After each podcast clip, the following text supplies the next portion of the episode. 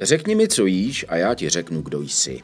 Autorem tohoto výroku byl francouzský revolucionář, právník, myslitel, ale hlavně milovník dobrého jídla a pití Jean Antelme Bria Savarén. V následujících minutách na ten citát tak trochu navážu. Budu zjišťovat, co jedli naši předci v 19. století, co to vypovídalo o jejich postavení ve společnosti, životním stylu a povaze – Odrazím se přitom obrazně řečeno od osobnosti a díla autorky asi nejslavnější kuchařky v českých dějinách. Při poslechu pořadu věnovaného hlavně Magdaleně Dobromile Retigové, jejímu dílu a době, ve které žila, vás vítá Vít Pohanka. Historie Plus.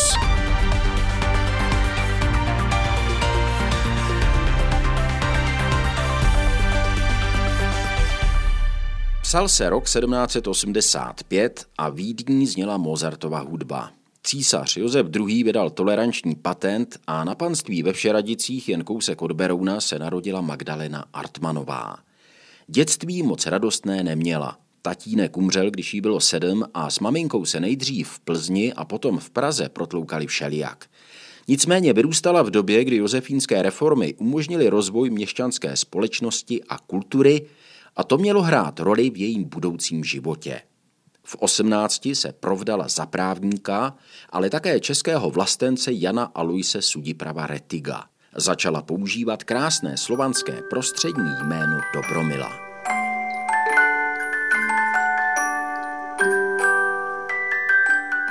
Profesorka Milena Lenderová z Univerzity Pardubice se zabývá hlavně českou historií 19. století. Mimo jiné publikovala o zrodu české gastronomie a osobnosti Magdaleny Dobromily Retigové. Zajímavé na ní je, ona se narodila do rodiny, kde se mluvilo německy, kde ona pořádně česky neuměla. A když se potom provdala za úředníka Jana Sudiprava Retiga, tak se naučila do té míry česky, že vlastně tou svou kuchařkou vytvořila českou kuchařskou terminologii. Mimochodem, asi žádný dnešní čtenář nepřehlédne, že měla Retigová zjevně v oblibě hlavně výraz vrazit někam vejce nebo žloutek. Tady je několik citátů.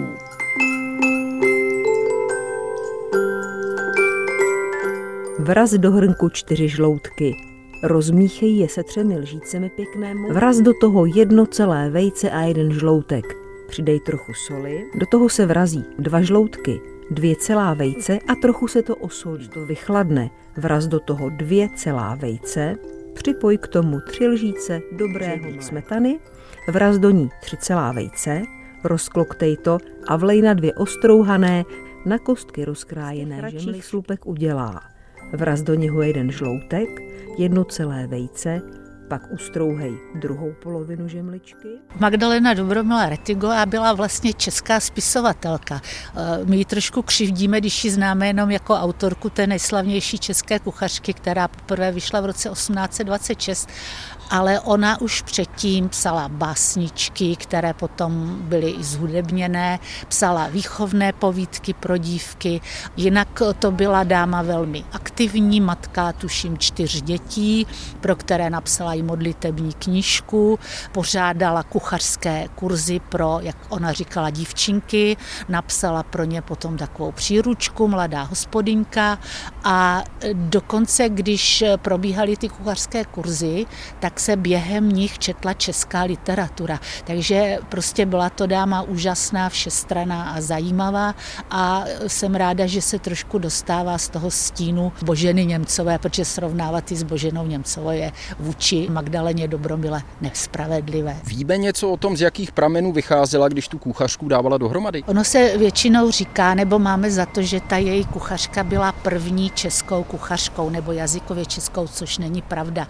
První jazykově celkově česká kuchařka vyšla na začátku 19. století v roce 1806, vyšla ve dvou vydáních a v podstatě, co se týče sortimentu, tak je s Magdalenou Dobromilou srovnatelná. Problém je, že je psaná takovou chatrnou češtinou, zatímco domácí kuchařka Retigové to je už krásná, bohatá čeština. Takže my nevíme, ona vycházela už z toho, co bylo kde napsané, ale hlavně měla obrovskou zásobu receptů z domova, to, co se vařilo.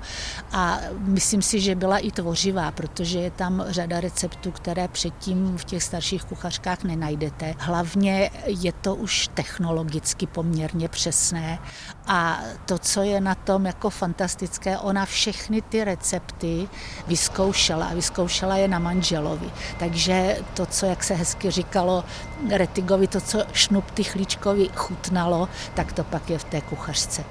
Ona mu tak říkala šnuptychlíček? Tak mu říkala vlastenecká veřejnost. Šnuptychlíček není to jako kapesníček? Kapesníček, že jo, rozumím tomu dobře. Proč si právě ta její kuchařka získala takovou oblibu a takový komerční úspěch? tak jednak byla, jak jsem říkala, dobrá. Byla dobrá, bylo tam všechno, co eh, jako bylo potřeba. Ještě se k tomu určitě dostaneme masité pokrmy, postní pokrmy, dezerty, polévky. Byly tam popsané technologie. Byl tam takový hezký styl, protože paní Retigová tu čtenářku oslovuje, tyká jí a tak hezky s ní konverzuje, ale bylo by jako nespravedlivé zatajit eh, další důležitou personu, která měla nepochybně zásluhu na tom obrovském rozšíření kuchařky a na těch opakovaných vydáních hlavně.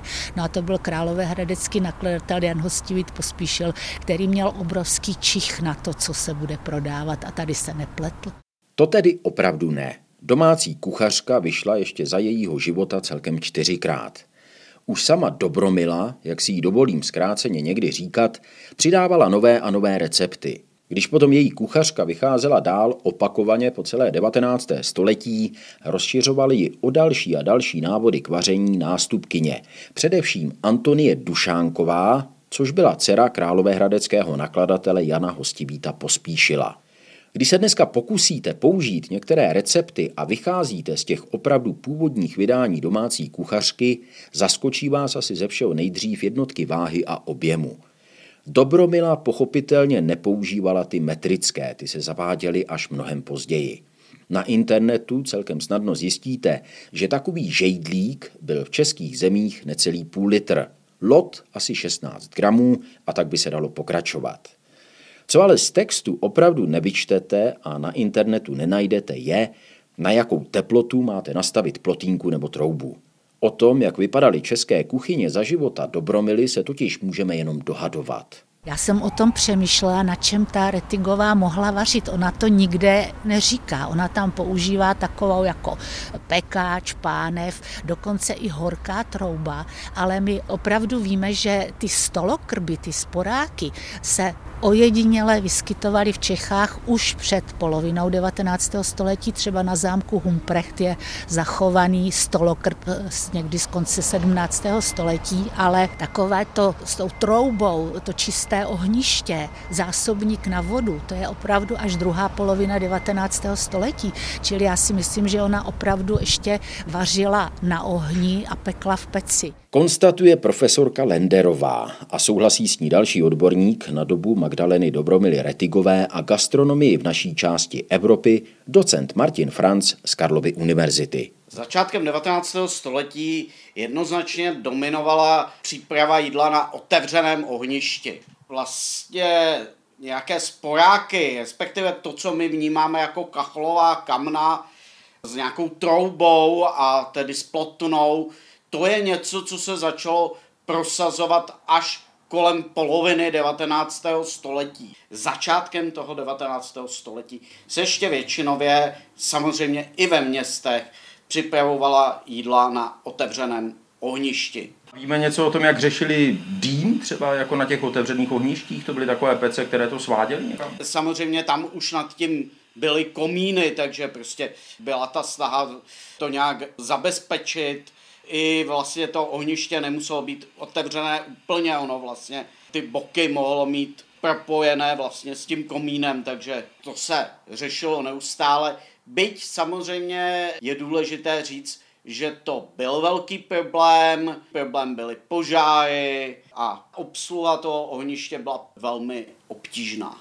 Asi regulace toho žáru. Který regulace žáru, to prostě vyžadovalo velkou sumu prostě zkušeností, znalostí, jak v tomto případě zajistit tu potřebnou teplotu, prostě ta regulace byla mnohem obtížnější. Sporáky na tuhá paliva s plotnami a troubou, často nádrží na ohřev teplé vody a hlavně s odděleným ohništěm odvodem kouře do komína se nicméně postupně rozšířily také v českých zemích.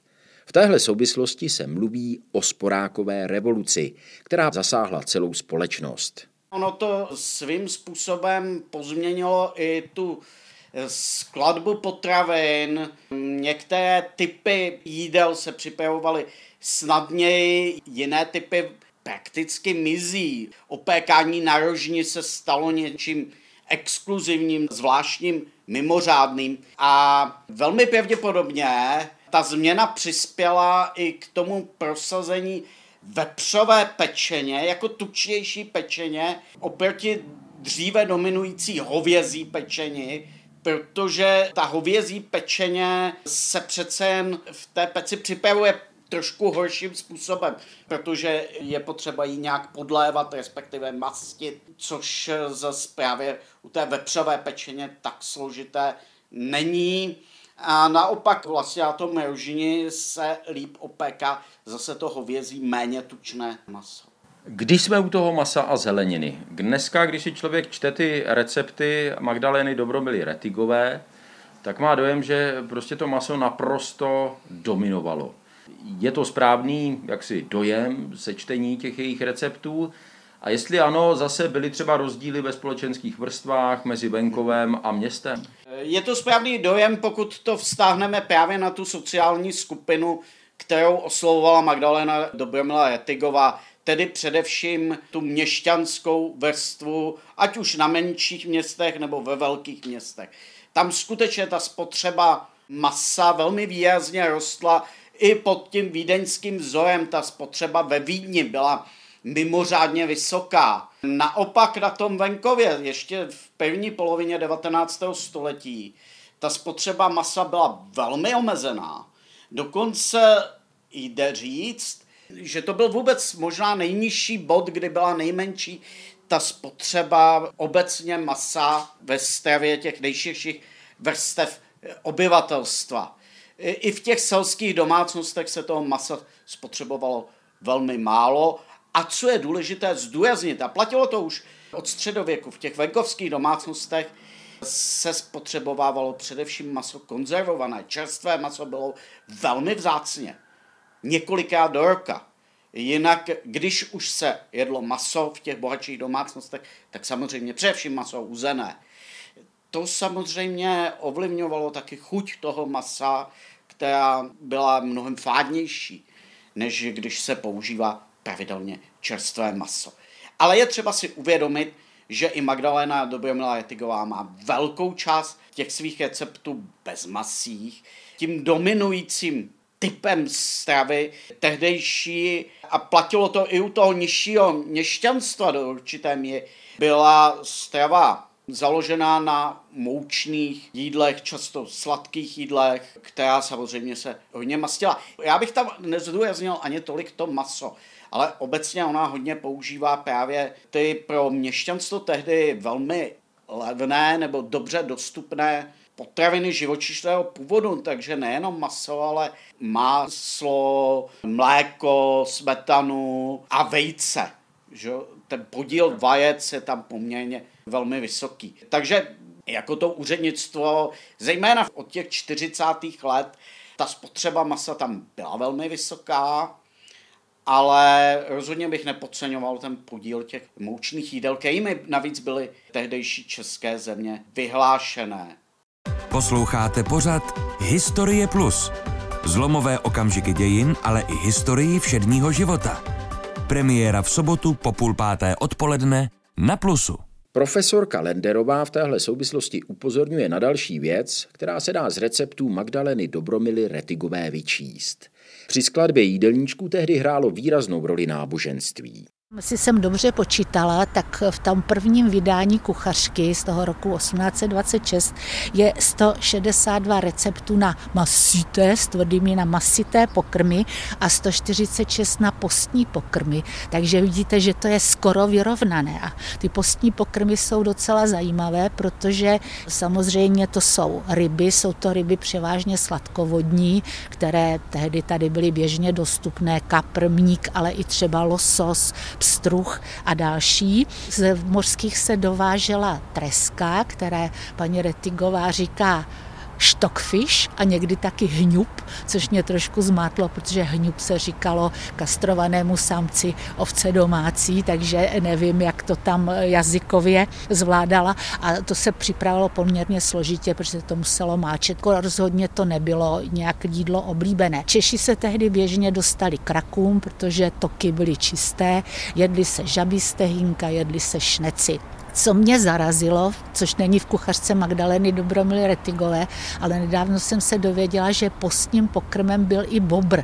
Byla pečinka z bobra, kterou si asi dopřávala jenom šlechta, protože třeba u Schwarzenberku na Červeném dvoře byla bobrovna, kde se pěstovali bobři právě pro panskou postní kuchyň. Jinak u Retigové nejsou. Nejedli se králici, králici se začali jíst až za první světové války. To vůbec nebyly do té doby v 19. Asi byli, ale my jsme jsme to dělali takovou knižku o dějinách zvířat a docela mě překvapilo, že i v našem prostředí mohli být králíci jako domácí mazlíčci.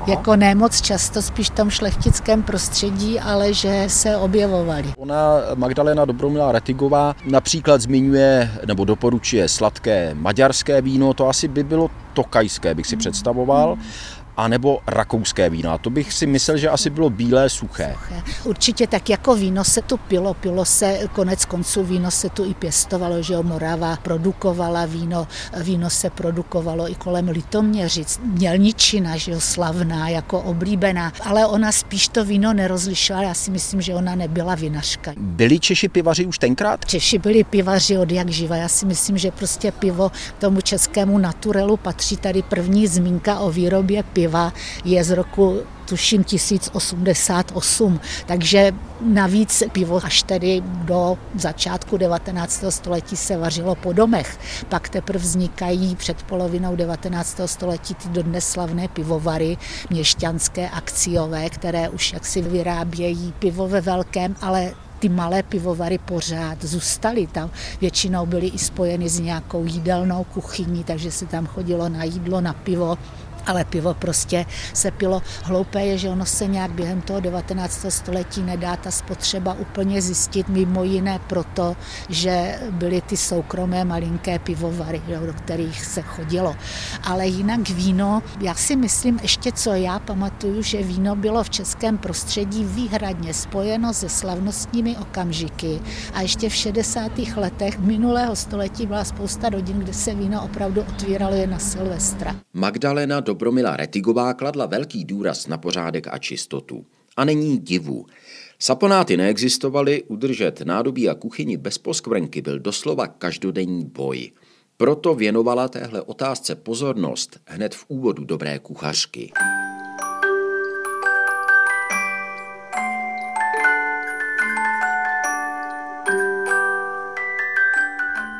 Čistota, pořádek a dobré vyhovění každé i maličké věci v kuchyni jest základem celého umění kuchařského. Předně se musí k tomu hledět, aby všecko kuchyňské nádobí, v němž jídla se vaří, bylo úplně čisté. Hrnky a rendlíky nechať se chovají čistě umyty. Železné nádobí, jehož se v novějším čase zhusta užívá, nemá se, když je prázdné, nechávat ji stát na horkém místě. Tím způsobená plíseň mohla být i zdraví škodlivá. Měděné nádobí se musí buď popelem nebo červenou hlínou tak dlouho drhnout, až se leskne jako zlato. Uvnitř, kde je cínované, meje se luhem a přesličkou. Načež se hodně oplákne ve studené vodě a v létě na slunci, v zimě pak u teplých kamen osušit nechá. Mosas čistí se nejlépe utlučeným, ve vinným octě nebo v kořalce rozmočeným triplem. Tře se hodně suknem. Plechové formy se mejou luhem a přesličkou, pak se opláknou a usušejí. Nežli se jich upotřebí, jest třeba pečlivě je prohlédnouti, zdali se nikde res neusadil. Plech, na němž se cukrovinky pečou, nejlépe se vyčistí, když se před upotřebením na horkou plotnu postaví a pak pijavým papírem všude hodně vytře.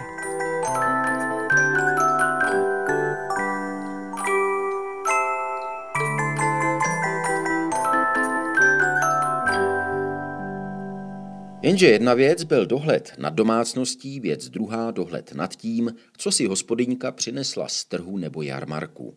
A právě v době, kdy Dobromila začala psát svou kuchařku, si tenhle problém začala uvědomovat také Královská česká společnost nauk, vysvětluje docent Martin Franc. Takovým klíčovým problémem doby i z hlediska vlastně vědeckého bylo falšování potravin. To bylo obrovské téma na tom konci 18. a v první polovině 19. století. Konec konců ne náhodou eh, Královská česká společnost nauk, která vypisovala takzvané otázky, což vlastně byla taková soutěž o nejlepší vědecké dílo řešící nějaký aktuální společenský problém, tak jedna z těch otázek se právě týkala falšování potravin a způsobu, jak odhalovat toto falšování. A i z výsledků této soutěže, kde některé ty spisy byly publikovány, víme, že například, aby víno bylo sladší, tak se tam dával olovnatý cukr, což eh, jak si při dlouhodobém užívání mohlo zabít.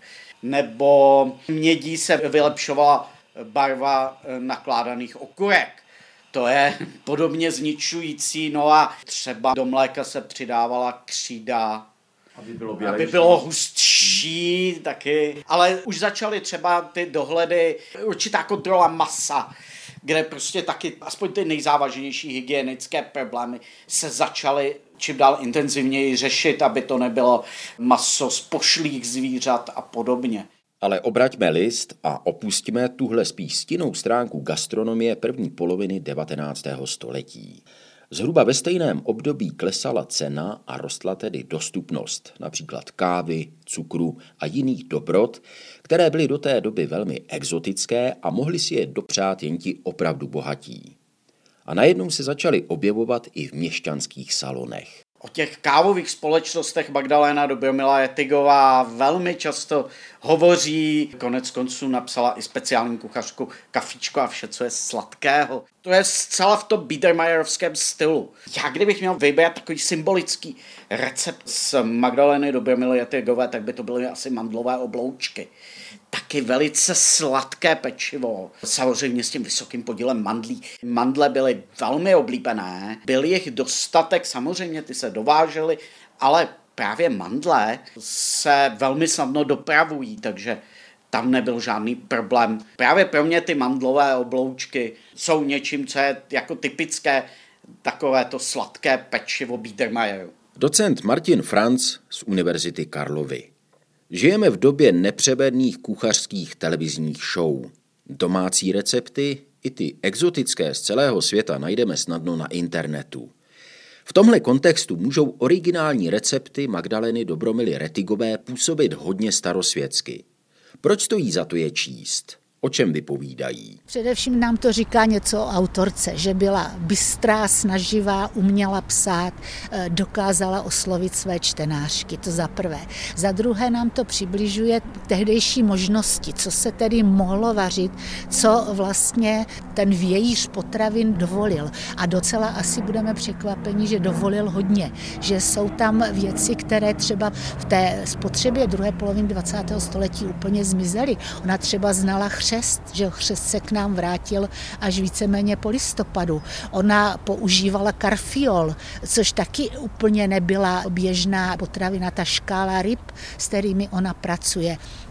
Pak co je tam docela zajímavé, Ona propagovala jednak pečlivou přípravu z kvalitních surovin, opravdu kvalitní surovina, pečlivě připravená, stávalo se v pět hodin ráno, aby jako byl čas všecko připravit, ještě se vařily večeře, ale i kultivované prostírání a jako konzumace, jo, že se nejedlo žicí, jedlo se příborem, už vůbec ne rukama, že se dával ke každému jídlu ubrousek, což třeba Češi nepochopili dodnes, že, jo, že to je docela jako dobrá věc, když si můžete utřít pusu a ruce. Čili když bych to schrnula, taková ta inovace ve smyslu přípravy jídel, využití všeho, co je možné využít a zajímavým eh, způsobem to kombinovat. Za druhé kvalitní suroviny, pečlivé zpracování a tomu odpovídající ušlechtilá konzumace.